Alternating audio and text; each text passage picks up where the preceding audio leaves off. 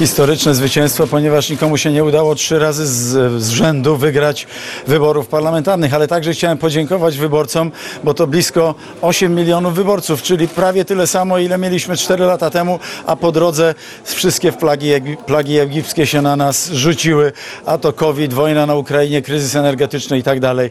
Bardzo się cieszę z tego, że tylu Polaków nam zaufało, jestem bardzo im wdzięczny i tego zaufania nie zawiedziemy. I to wyczerpująca kampania, kampania bardzo często też agresywna, gdzie żadne reguły nie były e, przestrzegane, no ale jest to trzecie zwycięstwo z rzędu, czwarte zwycięstwo w ogóle obozu Prawa i Sprawiedliwości i chyba bardzo trudna misja przed panem premierem, bo prezydent teraz powierzy misję tworzenia nowego rządu liderowi e, formacji, która zwyciężyła wybory.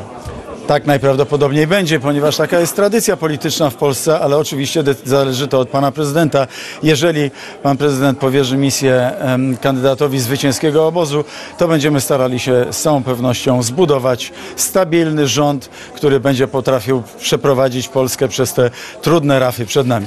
Jeżeli się nie mylę, prezydent zapowiadał, że dokładnie tak uczyni. Natomiast dzisiaj oglądaliśmy również wystąpienia liderów poszczególnych formacji po tych wynikach sondażowych i opozycja ogłosiła już, że będzie współtworzyła koalicyjny rząd, y, tak jakby nie dawała Prawu i Sprawiedliwości szans na sformułowanie tej większości. A jak pan premier widzi tę przyszłość polityczną, bo to na pewno będą trudne tygodnie i takie negocjacje polityczne, wyrywanie tych głosów. Będą to na pewno trudne tygodnie, ale jeżeli będziemy mieli szansę utworzenia rządu, to będziemy na pewno starali się to zrobić. Proszę pamiętać, że możemy rano się obudzić z zupełnie innymi liczbami. Może to nie być dw- 200 posłów, tylko 212 na przykład po stronie Prawa i Sprawiedliwości. To otwiera zupełnie inne perspektywy również. Okaże się to wszystko rano. To spytam, gdzie pan premier widzi tego najbliższego potencjalnego koalicjanta?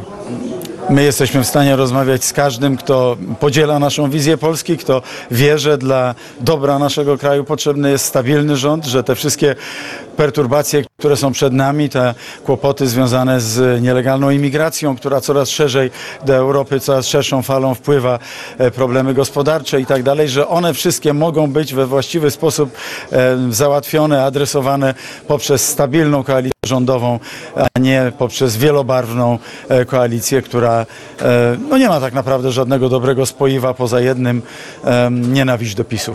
A co dla Pana jest największym zaskoczeniem, patrząc na sondażowe? Przypominam, one mogą się li- różnić od tych oficjalnych wyników wyborów. Konfederacja mm, o wiele niższy ten pułap w wyborach niż przewidywano. Lewica też dosyć słabo.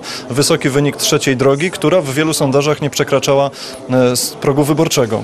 Nie, raczej ostatnio przekraczała regularnie. Rzeczywiście największym zaskoczeniem jest ten wynik Konfederacji, bo e, raczej ich sondaże oscylowały wokół 10%, a teraz widzę, że jest około 6%, ale tutaj też zobaczymy, jak się to ostatecznie ukształtuje. Poczekajmy. Dziękuję na komentarz, za komentarz na gorąco. Gratuluję raz jeszcze.